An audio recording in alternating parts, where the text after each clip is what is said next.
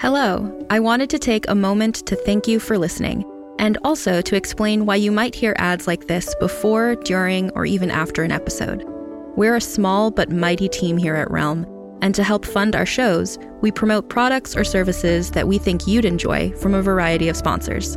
If any of our ads interest you, one of the best ways to support us is by visiting the link or using the promo code in the ad. It's pretty much a win win since you can get some great deals and we can keep making awesome shows like this one. You can also visit realm.fm slash partners for more information about our sponsors and how to access the different promotions. Thanks again for joining us in our corner of the universe. Listen away. Are you thinking about getting into Dungeons and Dragons? Maybe you're looking to expand your horizons as a DM or a player. If that's the case, then it's time for you to check out the Dungeon Cast, the best D&D podcast out there that helps you passively learn all about the game just by listening. Join co-hosts Will and Brian as they break down the lore of a rich multiverse 50 years in the making in a lighthearted and beginner-friendly way. They cover everything from character creation options to tips for dungeon masters. There's something for everyone, no matter how long you've been playing TTRPGs. Find the Dungeon Cast anywhere you get podcasts or on YouTube.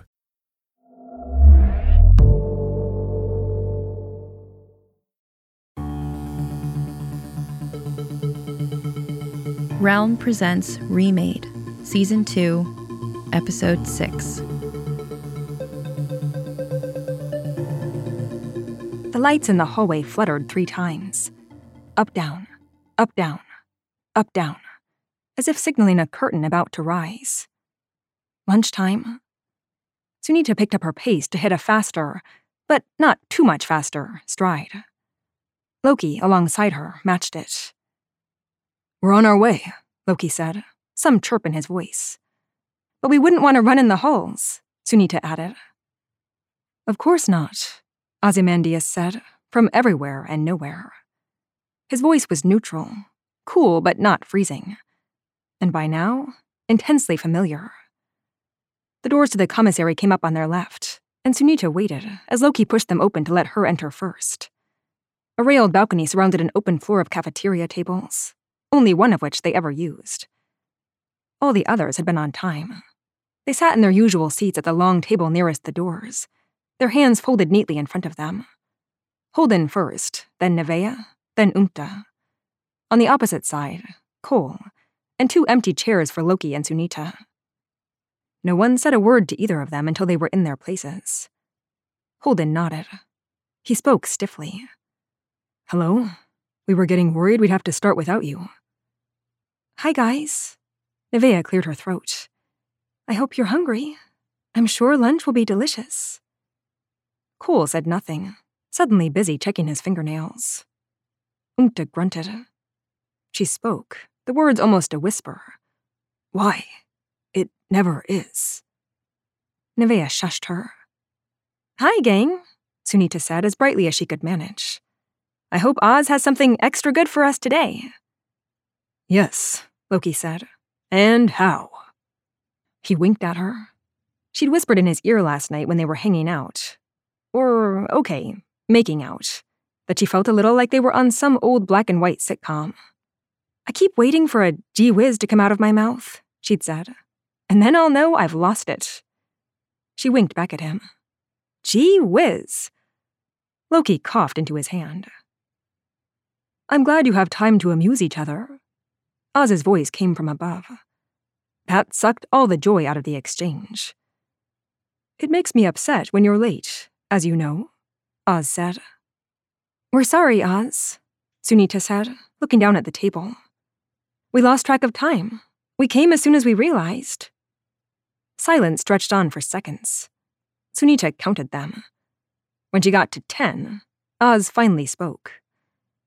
You all need your nutritious sustenance, you have to stay strong and healthy. And when you break the rules, you must learn that there are consequences. Holden's hands tightened a fraction on the table in front of him. We know, Oz, he said. You're just looking out for us. We appreciate it. Thank you, Holden. And then Oz appeared, flickering into existence as the child hologram they'd first met. This had become rarer and rarer in the two weeks they'd been in Sanctuary. Usually, Oz seemed content to be a faceless, bodiless voice. Omnipresent. but the child version of Oz clapped his hands with excitement. How had they not noticed from the start that it was fake? It seemed so obvious now, like he imitated a human for their benefit. Which, Sunita supposed, he did. Her skin went cold. Why had he changed his manner? What new development awaited them? More rules to try not to break? Another time out? Just this once, Oz said. I will overlook the infraction. Because today is a special day. Today I have a surprise for you. Little Kid Oz smiled at them with gleaming, empty eyes. Are you hungry? Yes, Nevaeh answered. Her hands knotted in her lap. Nervous. Very, Sunita said, not wanting whatever surprise this was. Unless it was real food for once. Tasty, hot food. They were entirely dependent on Oz for meals, which usually tasted like deluxe cardboard. I have repaired some new attendants to help me meet your needs, Oz said. Before they could begin to figure out what that meant, the doors beside the food printer swung open. The answer came through them immediately. The answers, plural. Someone gasped, and Sunita couldn't have said if the sound had torn from her throat or another's. Clunky, chunky metal bodies covered in blunt edges, and proto versions of the claws they were all too familiar with, walked through the doors, some carrying lidded trays. They stopped in a staggered formation. One, two, three, four. Sunita wanted to stop counting. Ten robots. One for each of them, and then a few extra. Plus Oz. They were badly outnumbered. There'd never really been a chance to study caretakers in depth, since she and the others were usually fighting for their lives when they ran into them. But Sunita was confident these weren't exactly like the ones they'd encountered. They looked like, yes, prototypes. Smaller, if not exactly small. But they were close enough to the usual murderous caretakers to send her heart into flight mode. It thumped inside her chest so loudly, she was sure Oz could hear it. What? Oz? What is this? Sunita asked. Umta jumped to her feet, lowering into a protective crouch between them and the new caretakers. Loki pushed back from the table and reached to his waistband for the gun that was no longer there. And just like that, Sunita realized their elaborate game of pretend might be about to end. They had quietly, nearly silently, agreed to play along with Oz to manage his increasingly psychotic behavior for the past two weeks. The bunker AI constantly informed them of the risks he saw for them, issued new rules he claimed were made to keep them safe. Sunita wasn't good at tuning him out, the way she tuned out her parents discussing every bad thing in the newspaper, like they would all happen to her if she weren't careful. They'd had no idea what might happen to Sunita. They were so wrapped up in stories of kidnappings and muggings and murders. They'd also had no idea what she was capable of. Trapped in here, she found that it had become impossible for her to remember what she was capable of. Would they ever leave this place? Would she ever run along rooftops again? Taste freedom? The robot stopped in a line. Part of her, a big part, longed for the game to end. She twisted around and curled her fingers over the seat of her chair, more than ready to use it as a weapon. But Holden gave Loki, and then Sunita, a quelling look before turning to the child Oz. Ozymandias? What's going on here? His voice shook a little at the end. In response, the robots advanced, each step a clanking thump as they came closer. Thump, clank, thump, clink. Umta made a noise between a whimper and a growl, deep in her throat. Sunita had almost forgotten how large caretakers were. These definitely seemed to be a fraction smaller than the norm, but even they could clearly rip a human being limb from limb without much effort. Not that she was ever likely to forget that. No, those were the kind of images that stayed with you forever, hovering behind your eyelids at night and in the morning. When you blinked when you saw a line of new caretakers in front of you. Oz had disappeared, no longer in the room. Not visibly, but she knew he was still present, watching. I fixed up these wonderful machines to help me take better care of you. The voice, Oz's, except a little more robotic and in chorus, came from all the caretakers at once, from some hidden speakers on their bodies. Some of the robots stepped forward to present the food trays to each of the group in turn. The caretakers without jobs stayed put, as if waiting. Loki stiffly accepted his tray after a nod from Holden, who did the same. Umta pointed to her spot on the table and watched every move of the caretaker as it placed the tray there. Sunita held her breath as the metal arms reached in front of her to put her food down. She didn't breathe again until the robot moved away. Even then, it wasn't easy. The chorus spoke. Please, everyone, sit and take your nutrition. Then your new friends will show you the next surprise. Sunita couldn't stop herself. What's the surprise? she asked, though she felt like her throat was closing up. If I tell you, it won't be a surprise. You will like it, in my judgment. Loki exchanged a look with her and Holden. Great, Sunita said. Holden cleared his throat. You know caretakers killed some of our friends, Oz. You said you know they're, uh, dangerous. They make us uncomfortable. Understatement of the century, Sunita thought. Oh, the caretaker said. But things change. They will obey me. They do not have motivations of their own, only mine. We will keep you safe here, I promise. Your comfort is my primary concern. Yeah, thanks, Psycho. I feel so much safer. Her stomach growled. Might as well eat something. Nevaeh lifted the lid of her tray before any of the others. A square of soy protein and what looked like mashed potatoes waited on the plate. As usual, it didn't smell like much. Sunita lifted her lid and took a bite of the lumpy potatoes. She somehow managed not to spit them out. How is it? Oz asked, through the voices of his puppets. Delicious, Sunita lied. Just like home. Sunita stood high above the city, leaning forward on her toes at the edge of a rooftop, the wind whipping at her shirt like it was a flag. Her calf muscles burned as she leaned farther, pushing her balance as far as she dared. She'd be jumping against the wind. Her destination, the edge of the next building's rooftop, was just five, maybe six feet away. She could make it. She should make it. Wind aside. Are you going, or just communing with nature? Avram joked behind her. Sunita turned to see Maggie punch him in the arm, hard enough that he winced. Not like you volunteered to be first, Maggie said. But she lifted her eyebrows at Sunita. The message was plain. Should any of us be doing this? Tonight. Thunder boomed, and lightning crackled across the sky. Behind Avram and Maggie, the rest of their crew nervously joked around with one another, Navigating the city when there was bad weather could get treacherous. And tonight's forecast had guaranteed some ugly thunderstorms. To Sunita, the ambiance only enhanced the appeal of this gap jump. As long as she beat the worst of nature's pyrotechnics, anyway. But she wasn't going to rush just because Avram prodded her to. I am Storm, master of the elements, Sunita said, placing her feet wide and tossing her hands up. I fear no rain.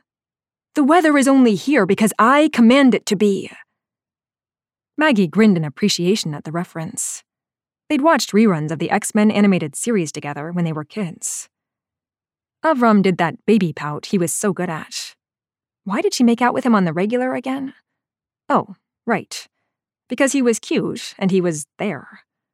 But a not insignificant part of her hated how he acted around her about 60% of the time.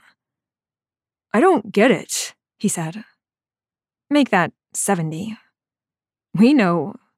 Maggie patted his shoulder. From the X Men, Sunita said, taking pity on him. Storm's the one with the badass mohawk. Maggie gestured to her own. You should dye it white, Sunita said. I should, Maggie agreed. Avram sniffed. You going or not? Sunita inhaled. The air smelled like rain and electricity.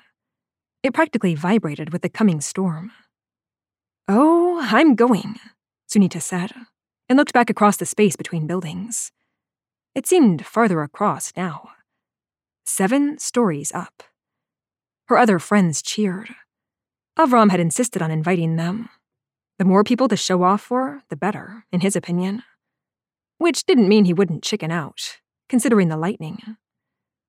Sunita backed up without turning around, far enough to get a good run for momentum and have some fun in the lead up. She pressed her hands together and then balled them into fists. At last, she relaxed them and launched her body forward. In her mind, she might as well have been Storm, a mutant capable of controlling the weather. She imagined the wind pressing her, so she had to run harder, and she did just that. She imagined the lightning bolts blazing from her palms, the thunder hers to command. And when she was a foot from the edge of the building, she jumped, legs scissoring open in the charged air. Free, flying, soaring. Sunita would sail up here as long as she wanted. And then she landed, touching down with one foot, then the other, then slowing and whirling to face the others. She used the last of her momentum to manage a back tuck, rotating in the flip and taking a bow when she landed. Her friends on the other rooftop roared. But her applause cut out as Avram took his run to join her. His jump was less grace and magic than the raw strength of his legs propelling him forward as he leapt across the gap and landed hard, taking a few extra steps to stop. The brute power parts of free running were easier for the boys. It had taken Sunita two months to manage a pull up on an exposed beam. Avram could do one after two weeks. But Sunita was confident her own leap just now had been fiercer, more elegant. She'd shown it was possible, even with the wind. He'd followed in her flying footsteps. The fact that many of the moves were harder for her and Maggie made them different from the boys, as far as Sunita was concerned. Not better, exactly, but it meant they worked harder. It meant the two of them alone appreciated the extent of the badassery they achieved on a daily basis. The boys were impressed, sure, but they didn't think about what it took to do the same things. Maggie tossed her a thumbs up, and it meant more to Sunita than the earlier applause. Avram flashed a smile and held his hands out to Sunita. She let him lace his fingers through hers.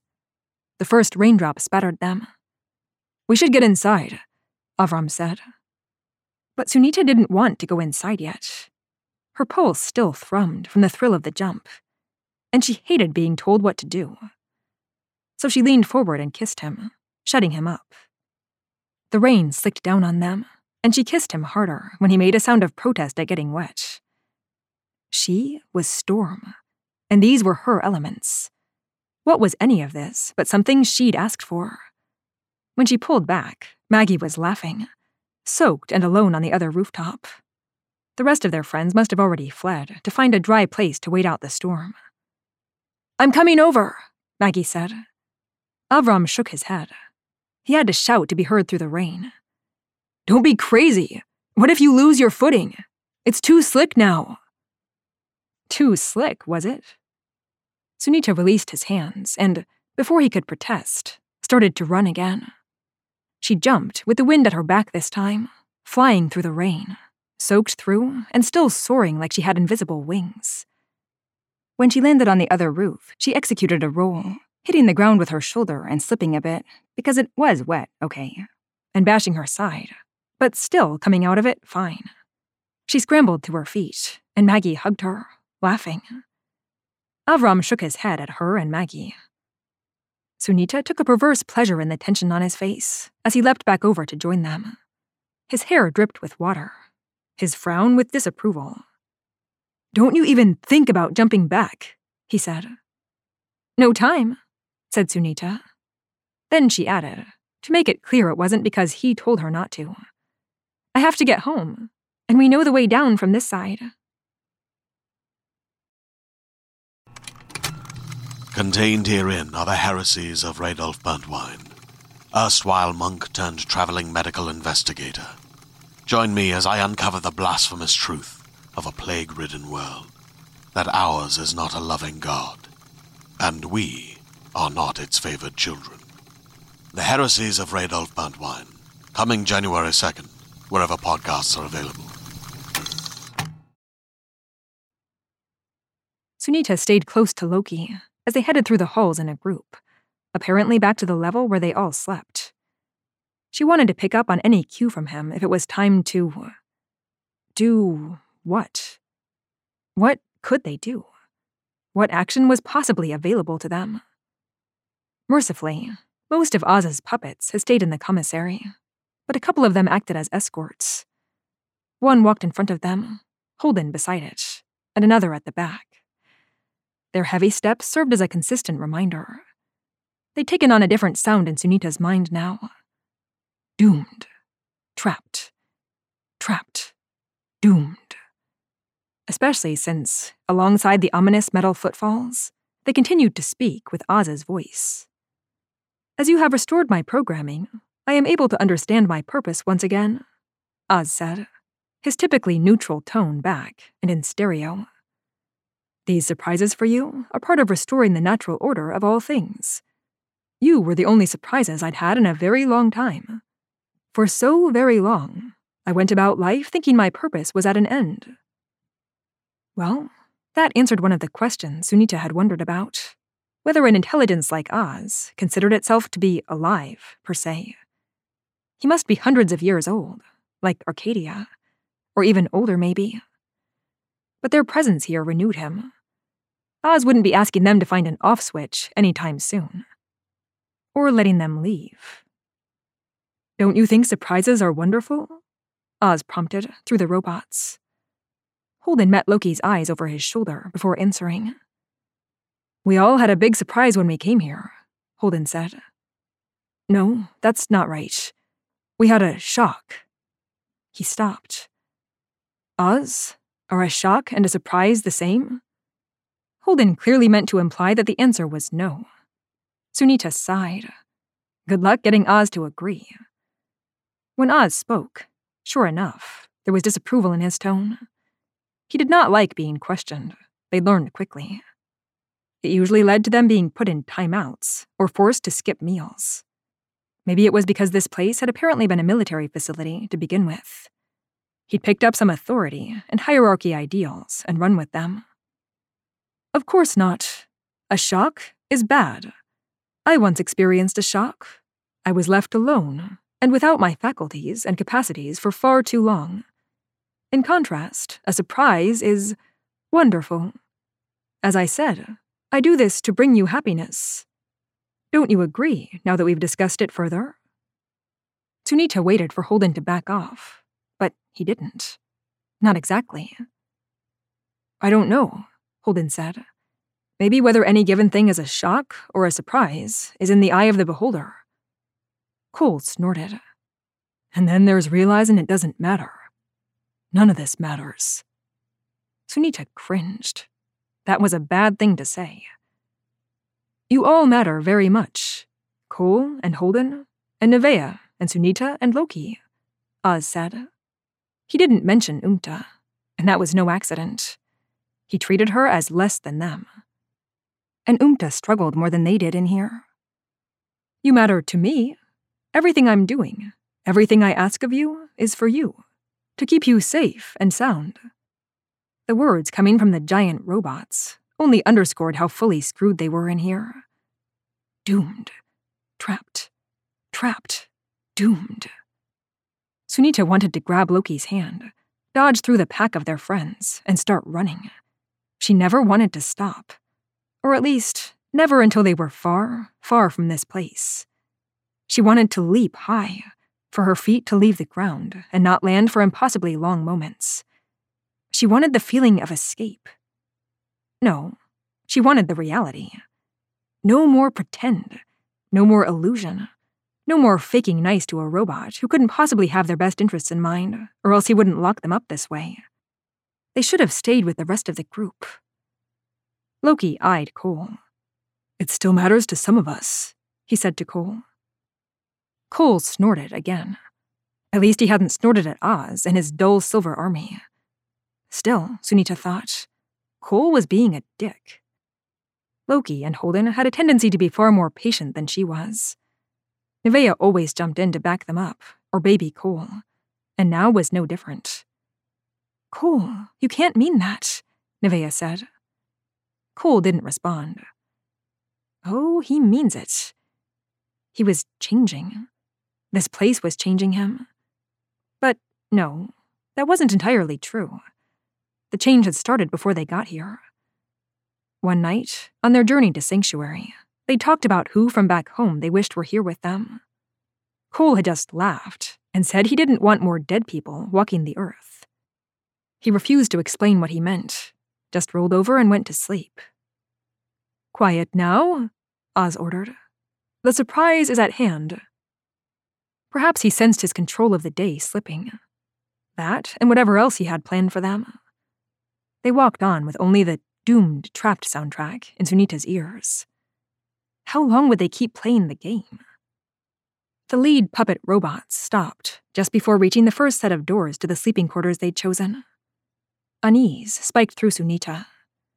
Holden and Loki were bunking in this one. They knew they were still being watched, even in their bedrooms. But at least they could shut the doors when they went to sleep at night. Oz hadn't visited them here, as far as they knew, at least, since showing them around that first day. Try your hands, Oz prompted, the robot stepping to one side and a little back. They'd have to turn their backs to the puppets to do as he said. Sunita suppressed a shudder at the thought. Holden went first, but nothing happened. I don't understand, he said, frowning. This is my room. Not anymore, Oz in stereo said. Loki shrugged and put his hand on it. The door lit up, but still didn't open. Half right, Oz said. The caretakers by the door lifted their ominous silver appendages into the air, waving toward the door. Sunita, why don't you try next? Sunita swallowed and then stepped forward. Loki met her eyes and gave a small nod. It steadied her. A little. She placed her hand against the door, a few inches from his. It slid open. Surprise, Oz said. Oh, it was a surprise, all right. The door hadn't just been rekeyed. The room had also been rearranged. The small desk, with pen and paper in the top drawer, sat in its usual place against the wall. But the twin beds were pushed together to make a larger bed in the middle. A bed for two people to sleep in. Before Sunita could think better of it, she asked, Oz, is this a joke?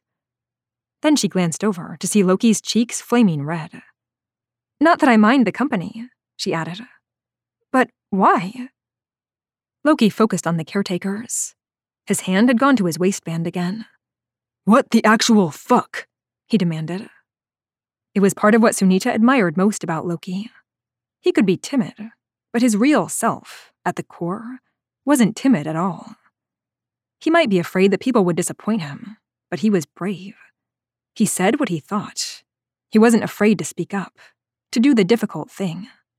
Playing the pretend game was as hard for him as it was for her. Explain, Loki said. What the fuck? Loki, Holden interjected. I do not appreciate that language, Oz said, his voice echoing through the caretaker puppets. You will have a timeout for that, Loki. Holden shifted closer to Loki and put a hand on his arm. Oz, I think he means, is this what it looks like? My programming ensures the optimal conditions to maintain humanity are met, Oz said. As Sunita realized the implications of this, her jaw fell open, officially beyond her stopping it. Once she'd recovered, for some values have recovered, she asked, You really think we're going to make babies for you? No way! I encourage you to behave appropriately, Sunita, if you do not want a timeout as well, Oz said. The next door is for you, Holden and Nevea. Nevea and Holden looked at each other, then moved to the other door. A sense of horror pervaded the hallway. Sunita couldn't bring herself to look at Loki again. Nevea and Holden placed their hands tentatively on the door, the one to the room where Nevaeh and Sunita had been sleeping, and it opened to reveal the same solo bed situation as the first. Nevaeh backed away slowly, and in doing so, bumped shoulders with Holden.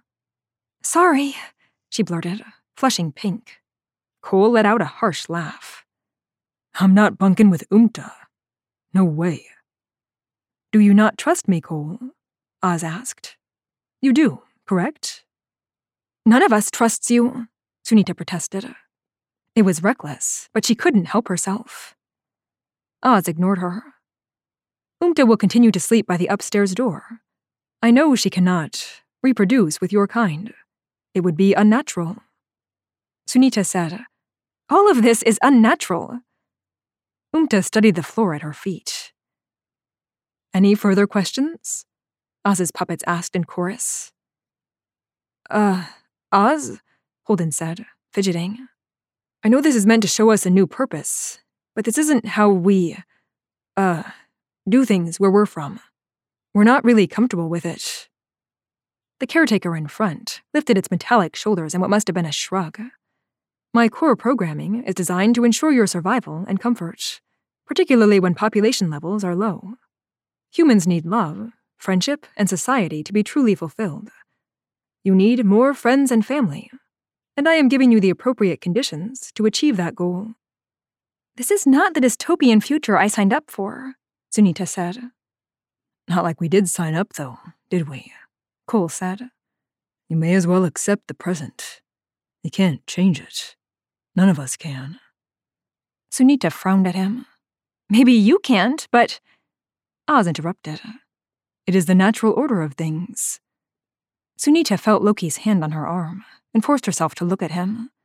His eyes went back and forth to the caretakers in front of and behind them.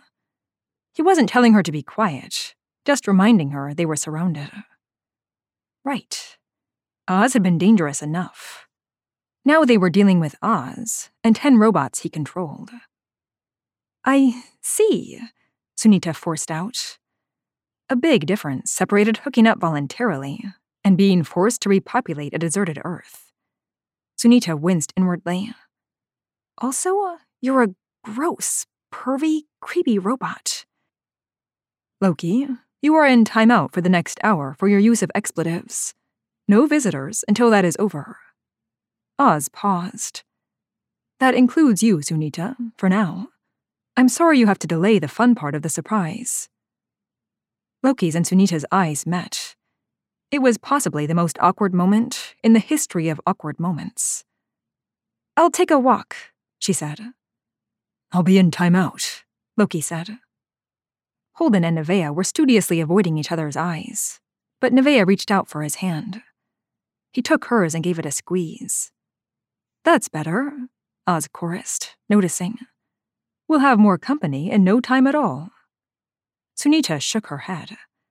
Hell to the no on her playing any part in producing the pitter patter of doomed, trapped little feet. Sunita pulled a t shirt over her head and, crap, heard the door open. She tugged it down, but she was too late. My heart, what happened? Sunita's mother was already dressed for the office in a tidy suit, hair smoothed back into a bun, she took the bottom of Sunita's t shirt, pulling it up again to reveal the vicious bruise along the left side of her torso. Sunita put her hand on her mother's arm. When she'd spotted the purple and green bruise in the mirror while getting out of the shower, she'd felt proud. That had come from the slippery roll landing on the second jump across. The mark was a memory of what she'd done. Proof. It's nothing, Sunita said. You know I bruise easily. But what could cause one so big? What could cause such a thing? What acceptable, safe, totally not at all death defying explanation could she give her mother? She searched for options. Free running across rooftops was not one of them. Um, Gym, she settled on. Volleyball. She made a face. I slammed into someone else. I'm such a klutz. I should call the PE teacher her mother said. That's a bad bruise. Uh oh. They weren't even playing volleyball anymore. They'd been running the last two weeks, which Sunita enjoyed. Running, even the boring kind, where your feet were supposed to regularly hit the ground, was better than standing still. You don't need to, Sunita said. What would people say? I'd just be embarrassed, and, um, we're jogging now. Just jogging. I'll be careful. Okay, her mom agreed reluctantly. What would people say had been the right go to argument. It usually was. Her dad appeared in the doorway then, also in a suit. Only in his case, he'd soon don a lab coat over the shirt at his medical practice. Do you want a ride today or not? I've been downstairs for ten minutes. She has a terrible bruise from PE, her mother said. Sunita's dad motioned for her to show it to him. Inwardly sighing, she lifted her shirt. He gently pressed the edges. Not serious, but what were you doing? He shook his head and joked. Ultimate fighting? Volleyball, her mother said. You'd think that school could at least keep you safe, her father said. You don't have to do what they tell you if it results in this. No, I'd be doing what you tell me. And then I'd get in trouble anyway, because you'd conveniently forget this the minute I got sent to the principal's office. I wouldn't want people to talk, she said. You're a good girl, my sunshine, her father said. He dropped a kiss on her mother's cheek and then motioned for Sunita to follow him out. But no more volleyball. We'd better go. Don't want to be late. To the school you just told me not to follow the rules of, Sunita added in her head. She waited until they were in the Toyota, and he'd switched into NPR listener mode before she took out her phone and texted Maggie. Almost got busted. Sick bruise. Rutro, Maggie texted back. A new message pinged them both. It was from Avram. Yo, favorite ladies. I have a tip for later. Epic construction site. We on? Sunita hoped Avram wasn't exaggerating about the epic part. Six, she texted. And don't forget to bring a flashlight. Her dad sighed at something on the radio. I don't know what this world is coming to. Do you, sunshine? She put her phone in her pocket. No idea, she said, and wondered what she'd missed. Keeping up two separate lives wasn't for the faint of heart. But though she might hate the hassle, she definitely wasn't the fainting type.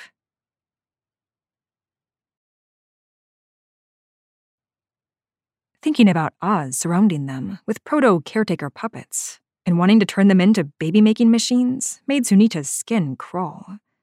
She'd meant what she'd said. No way. And so, finally, she did the only thing that might make the panic inside her quiet down. She ran. She bounced off the walls of the hallway for momentum, throwing in a vault here and a cat jump there. The whole point of free running was to master the environment around you, to navigate it with speed and skill and aesthetic dash. The eerily silent, modern bunker was filled with handholds and things to use for leverage. Wait. Sunita stopped for a second, crouching. Leverage. Something that would allow mastery over this environment. That was what they didn't have. That was what they needed. She had to try to find something anything they could use to fight back, or to escape. A former military place had to have weapons somewhere, right? The little kid hologram appeared in front of her. He crossed his arms over his chest. Sunita, you should not be exerting yourself in this way. You know running in the halls isn't allowed. She wanted to dropkick Oz, even in his little kid guise, or tell him to go fuck himself. But that wouldn't help. If anything, it would get her a timeout and forced confinement. In her and Loki's bedroom. Ugh. Thanks for your concern, Sunita said. You maybe didn't have this by your time, but it's, um, exercise. She considered what would be selling points for Oz. A good way to stay healthy and in shape. Free running. Have you heard of it? The tiny forehead furrowed. Free running? Yep, Sunita said. I used to do it all around the city where I lived, over buildings and walls and playgrounds and parks, exploring. So it makes you feel at home, Oz said, thoughtful. To do it here? Exploring. Very, Sunita said. No place like Oz's bunker. I suppose that's okay then, Oz said and disappeared. Carry on, his disembodied voice continued. But be careful. I wouldn't want you hurting yourself. He's still watching me. Sunita knew it with confidence as she sprang back into motion. Then Oz confirmed it. You used to do this outside? In a city? His voice asked from above. Um, yeah, Sunita said, speeding up. And then slowing down, as the walls around her glowed with scenes of a cityscape. Not Arcadia, but not completely unlike Arcadia. Nothing like Berkeley, that was for sure. The scenes projected beside her were of tidy, empty robot cities. Still, for Oz, this gesture was positively sweet. She didn't trust it. And besides that, she'd always preferred rooftops, being up high, to street side running. I liked being above it all, she said. That does sound dangerous, Oz said. But the visuals changed after a long moment, and there it was the tops of buildings, the sky like an open door for her to go through. She hated Oz for keeping them trapped here, but she let herself pretend, pretending for her own self for once, that this was real. The images colonized walls, leading her forward. In a long, open galley on the rec floor, she jumped over a table used for tossing balls around hash marks, a game none of them had been able to figure out. She leapt down and followed the rooftop scenes along a hallway. She'd never been in this one before. There were a few doors at the end, one with a sliver of shadow, like it was open. Careful, Oz said. Not that way. She stopped. Pretending had never been Sunita's strong suit. The scenes around her, Oz's warnings, they just underscored the truth. She and her friends were at his mercy. The spell shattered. Oh, to be Storm and. Do what? Hit the bunker with lightning? Even a superhero would have a hard time getting out of this place, especially when Oz still wanted to prevent them from truly exploring. Um, thanks, Oz, she said. I think that's enough for now. Oz didn't reply, but the images froze, went still, the clouds no longer scudding across a seemingly endless sky. Sunita walked back up the hallway and out into the rec area, keeping her footsteps measured. She had to get near that open door. And for that, she had to lose Oz's interest. It was time to find that leverage she'd been looking for before he distracted her. Hey, a voice said behind her. She turned. Loki? But how could she be sure it was Loki? Oz had clearly been watching her, stalking her movements, and they knew he could present as a hologram. Oz could look like anyone. She'd never mentioned this suspicion to the rest of the group. She never had a chance when Oz wouldn't hear. But what was stopping Oz from imitating them? Sweat had soaked through her shirt, so she'd been running for a while. It hadn't felt like an hour, though. How long have you been watching? she asked. He blinked and scrubbed a hand at the back of his neck. I didn't want to interrupt. It was fun to watch. She smiled at him, almost sure it was her Loki and not Oz. I mean, you looked like you were having fun. She laughed and walked over to him, and he stayed put, letting her come. She lifted a hand and put it on his cheek. Skin to skin contact confirmed it. This was not Oz playing games. This was her Loki, a little tentative at times, only with her. You know why I like you? she asked. No, he said. The honesty in the word took her aback. How bewildered his eyes were. Stop that, she wanted to say. Stop being mean to yourself. Because you decided to be who you really are here, she said. Like me. I did the same thing. He relaxed a fraction. What do you mean? He paused. About you. I was into free running and stuff, but I also pulled straight A's and was mom and dad's precious angel. I wasn't that much of a precious angel. Loki was so serious. She wanted to make him laugh, even here, now, with Oz no doubt spying. He wanted them together, so they wouldn't get in trouble for this. Yeah, but you're still like me. Two nerds. Yeah, right, says the coolest girl. Loki stopped himself. Crap, I'm a jerk. I almost fake geek girled you. Forgive me? I'll try. You did stop yourself. And anyway, I had a whole Storm cosplay ensemble. When he didn't say anything, she said, You know, from the X Men, Loki said. They grinned at each other. Two brave, badass nerds right here, Sunita said. Loki's grin faltered. I feel like I'm afraid a lot. She suspected it cost him to say it. Like fear was something bad to admit.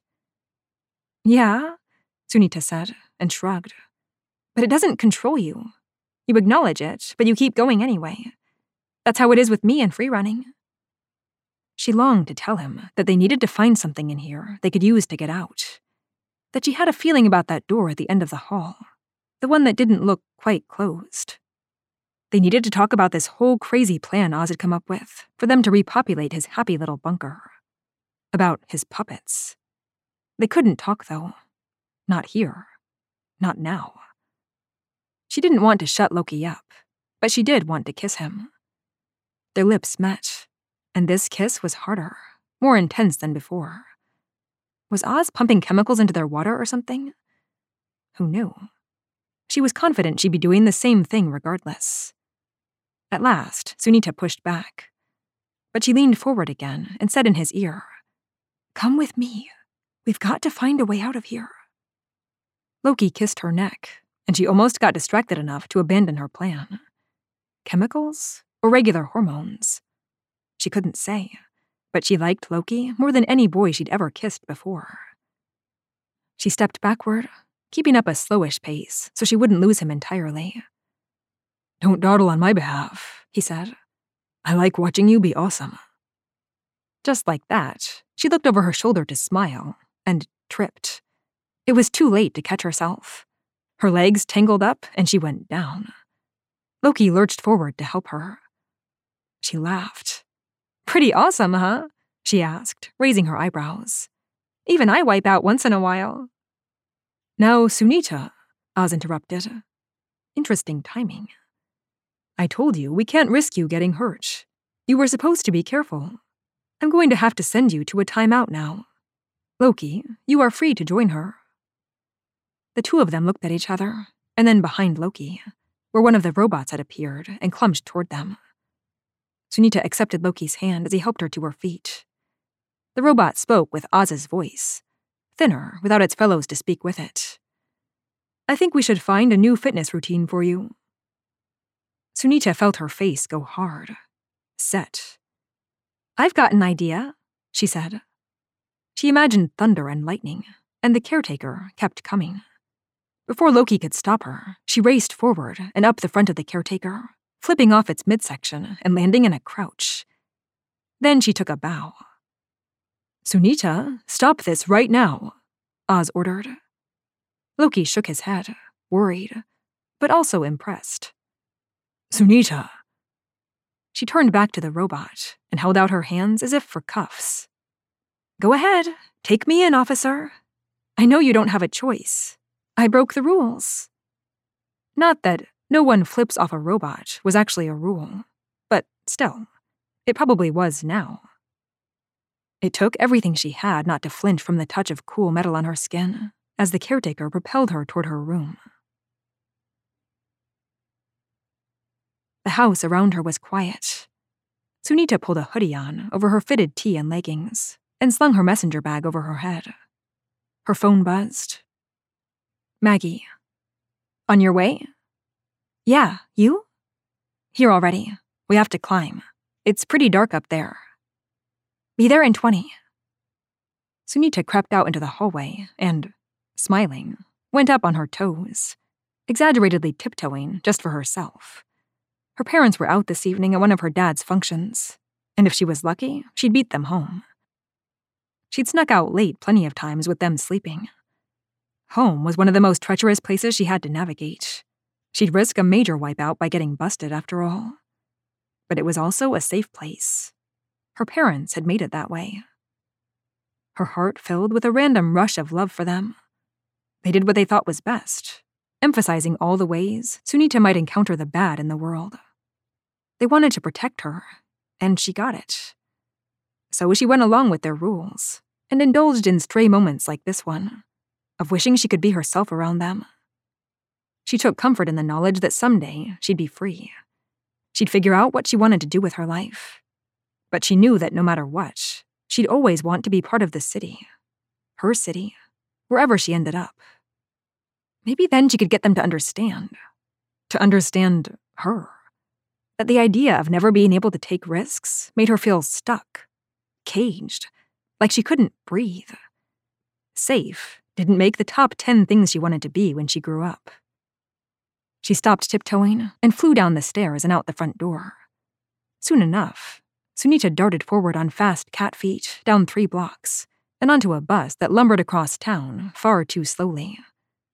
Finally, she stepped off onto the sidewalk in a blissfully dark, quiet neighborhood. Avram had said the site was nearby. He met her at the corner of the cross street, a grin on his face. Hey, beautiful and late, he said, holding out his hand for hers. Hey, Avram. She leaned in and kissed his cheek. I'm not that late. Where's everyone else? Already up there, he said. Waiting for you and me to show them how it's done. Maggie said it's dark. There was risky, and then there was stupid. Sunita wouldn't fly blindly into the dark. A security light, or even a few flashlight beams, could be enough to offset it, though. The other night, there'd been plenty of security lights on the rooftop to show her the way across. It'll be fine, Avram said. You brought a light, right? He flashed his own headlamp on and off. Anyway, I know you've got a thing for the heights. Sunita nodded. Everyone in their crew knew that. Then what are we standing around for? Let's go. Sunita knew Loki would have gotten close to Holden to whisper in his ear, or write him a note telling him to add the corridor they'd found to the map Holden had been making on the sly. But Holden's raised eyebrow when she arrived at the commissary for dinner meant he'd also managed to tell him what else had happened. It was an, Are you nuts? And also, Wow, you did go free running on a caretaker. Eyebrow raise.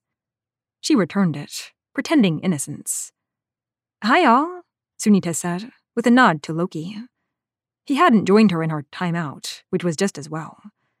Oz's expectations for them were still stomach roiling.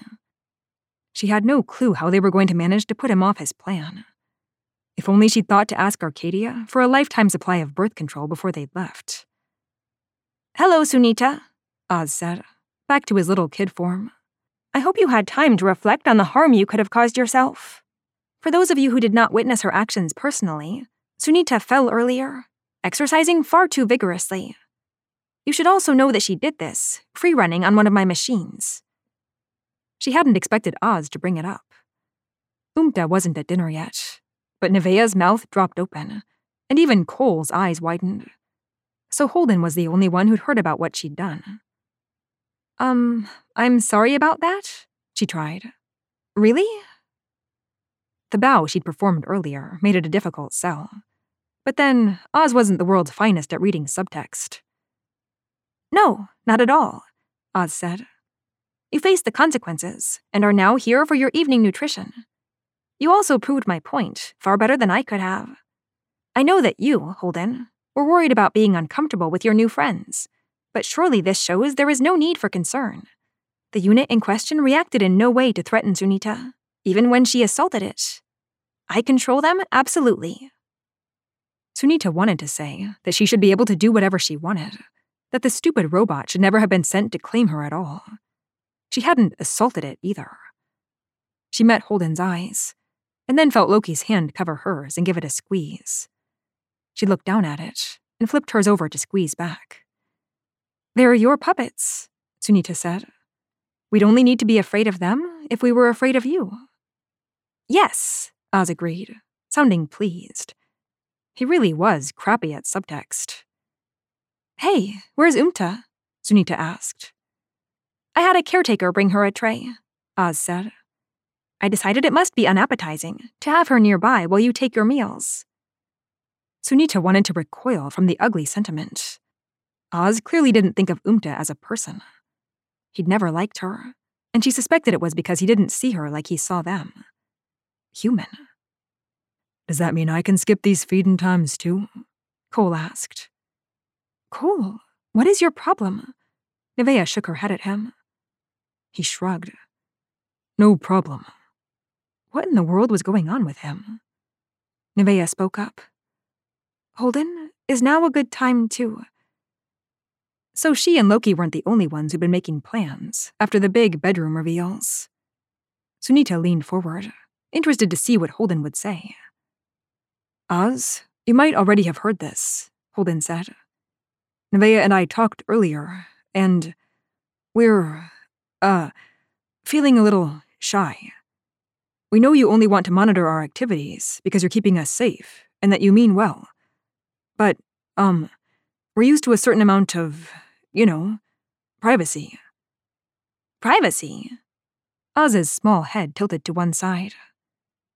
Yeah, you know, like the areas that were closed off from you. The ones you tricked us into opening when we got here. Holden soldiered on, and Sunita wanted to salute. We understand why you changed our sleeping arrangements, but we're feeling a little self conscious.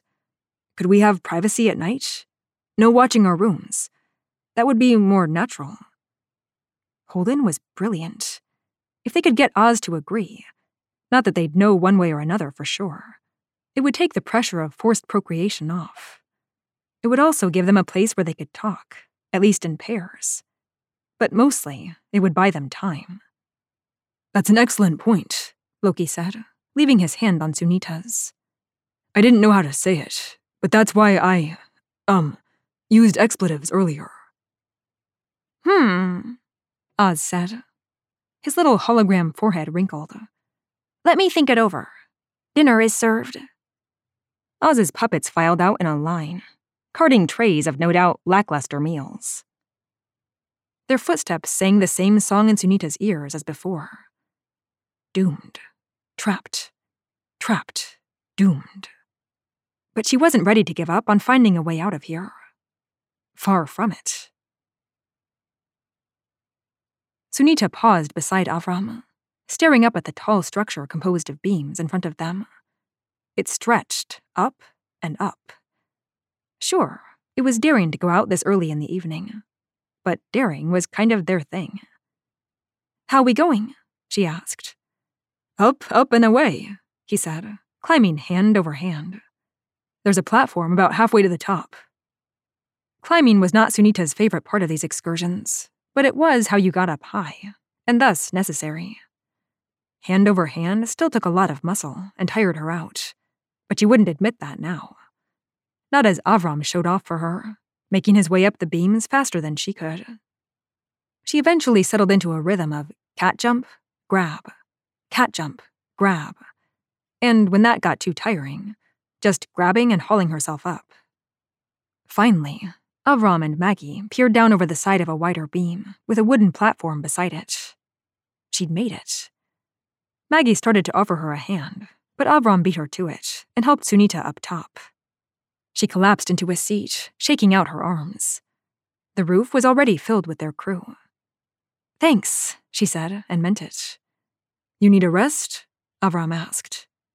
Her arms burned, but she plucked out the wide beam flashlight she'd brought to light the scene around them. Please let there be something good to play with after all that effort to get up here. And there was. Whoever had planned out this level had made an accidental paradise. Stacks of building materials sat on beams and platforms at just the right heights. Staggered wooden platforms for lunch breaks and conversations had been positioned at the perfect distance for hopping between them. More metal beams would give good touch points and vault leverage. Film me, she said to Maggie. You got it, Aurora. The weather was as quiet as a dream tonight, but it was dark up here. Not too dark, though. Light my way? she asked Avram. He nodded and took her flashlight. She trusted him to keep the beam in the right place. They'd done this a million times. I'm going to go clockwise, she said. He nodded.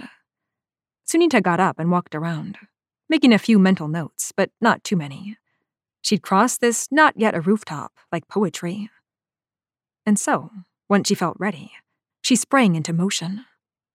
Her first move consisted of leaping on top of a pile of beams, giving herself the right bounce on the way down, hands going flat and pushing off a beam as she flipped down and danced across the wooden platforms, gap leaping with a flair that she imagined people gaping at.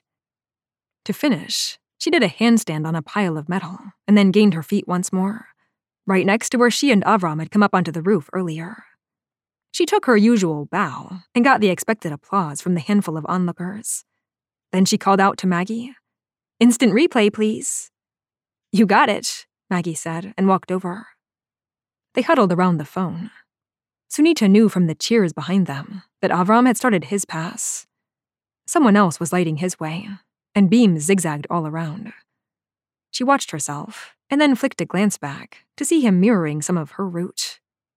That move was sick, Maggie said, and Sunita turned back to the phone. Look out! When Avram slammed into her, it was by accident. He lost his footing as he came in for a stop.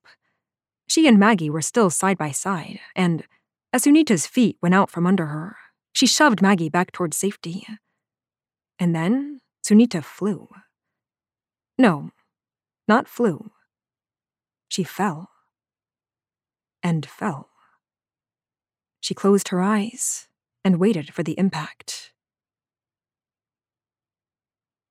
Oz had reminded them to brush their teeth and wash up for bed, to get a full night's sleep. And not just that, he'd had the caretakers escort them away from dinner. He still hadn't responded to Holden's request, but Sunita could tell it was on everyone's mind. Brushing and spitting beside each other, Sunita caught Nevaeh's eyes in the mirror. They nodded to each other. We have got to get out of here. Holden and Loki were in the hallway, and all of them together were as loud as a grave. Cole was MIA, probably already asleep, and Umta always took a pillow up to the door to be closer to the sky. Holden seemed relieved that Oz allowed her to continue to do so, even with the new sleeping arrangements. The puppets led them to their sleeping quarters, and just as they reached the rooms, Oz spoke, using their strange, invisible speakers again. I have considered your request, Holden, and as long as it prompts no dangerous behavior, I will grant it. You can have privacy in your bedrooms at night. The caveat made it less than confidence inspiring, but it was something. A small victory, and maybe they could turn it into a bigger one. Holden nodded. Thank you, Oz, for understanding. You are very welcome. Sunita and Loki placed their hands on their door at the same time as Holden and Nevaeh did on theirs. Good night, Nevaeh said. Night, Sunita returned. At least all but the awkward pressure of suddenly being put in a bed alone together was off. Assuming Oz had meant what he said. The door slid shut behind them, and Sunita turned and said, Now I get to have my way with you. Loki's cheeks took on those red spots again. Man, he was cute. I'm just kidding, she said. For now. Sort of but she leaned in close to him and gave him a soft kiss under his ear. In case he's spying, she whispered. Um, okay. I say we wait and go snooping a bit. I want to go back to where I was earlier. Look at something there. I'm sick of playing it safe. But he'll see us, won't he? Loki whispered, wide eyed. Holden just got him to agree about our rooms. Not everywhere in Sanctuary. Probably. But maybe we'll get lucky because our luck has been so great so far. He paused. But, okay. Sunita flopped onto the bed and pulled him down next to her. She turned to face him and said, Speaking of getting lucky, you know, my last boyfriend pushed me off a roof. He blinked. What? Really? Is that how you died? Yes, she said. It was an accident. He was careless. She frowned. My parents must have been devastated. I never thought I'd feel sorry for Avram. That was my boyfriend. But I do. He probably took it hard. Loki's face was carefully blank. He should have. Don't worry, she said, and playfully tapped Loki's nose. He was bossy. I was just killing time with him. Oh. They lay there in silence, Loki rolling onto his back and studying the smooth ceiling. Sunita wondered if Oz could make it show images like he'd done with the walls. turn it into a sky. Fake stars were better than no stars at all. Maybe she'd get Holden to ask Oz. She didn't want to owe him any favors herself. She sat up, unable to wait any longer. And yes, she knew it hadn't been long enough. But her feet were itching to move. Okay, let's give it a shot. There will probably be a trio of Oz's puppets right outside, Loki said. Sunita nodded. But the two of them went to the door anyway, pausing for a moment before they put their hands on it to open it. It was a fiction that Oz couldn't open these doors. They knew that, because he'd done it before.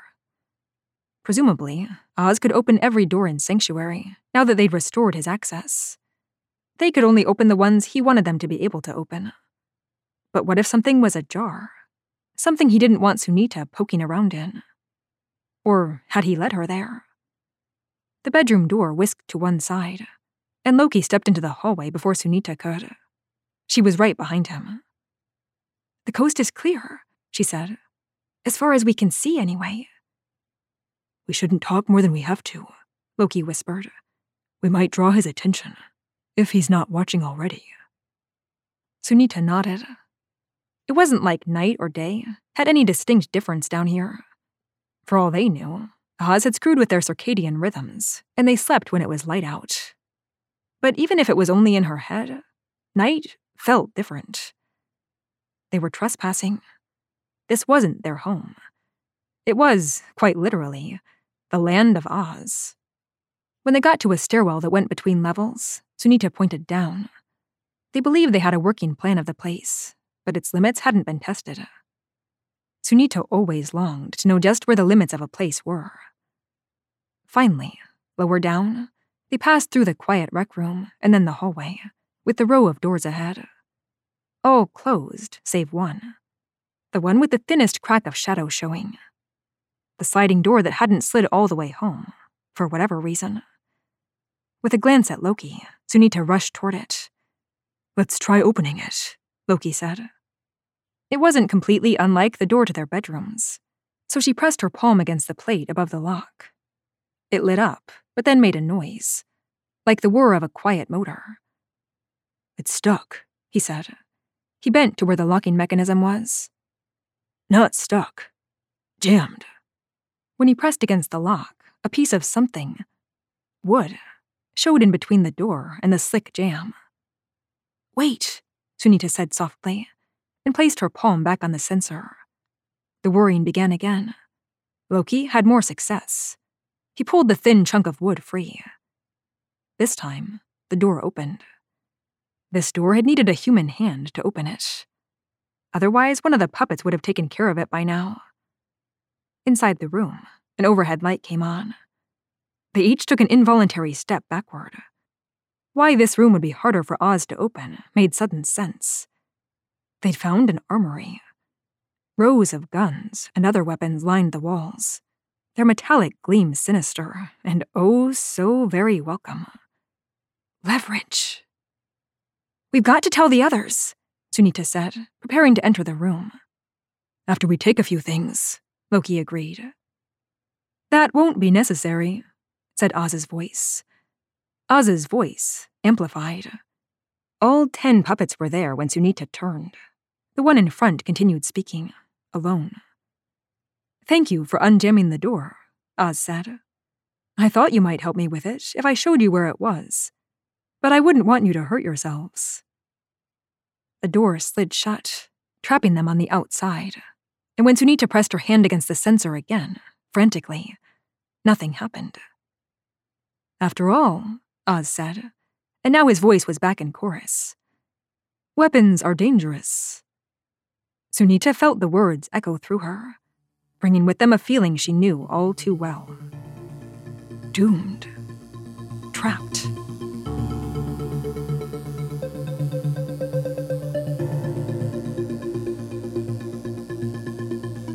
Remade is a Realm original production. You're listening to Remade Season 2 by Gwenda Bond. Produced by Realm, your portal to another world. Listen away.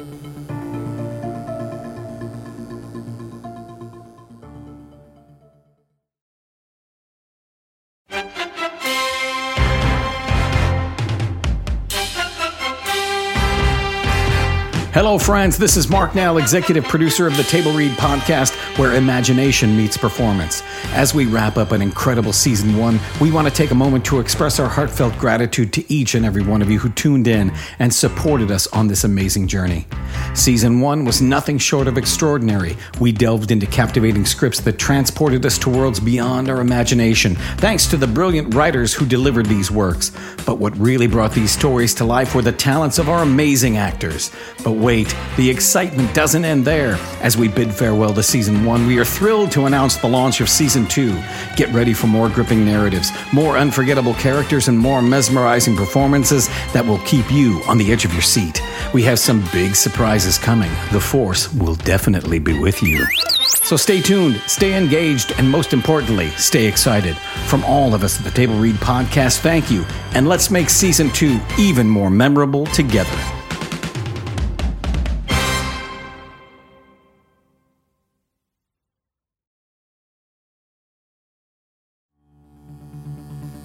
Remade is a Realm original production, created by Matthew Cody and written by Matthew Cody, Andrea Phillips, E.C. Myers, Gwenda Bond, and Amy Rose Capetta.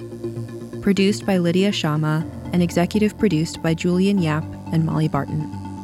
Starring Greg Tremblay and Laurel Schroeder. Audio directed, produced, and sound designed by Amanda Rose Smith.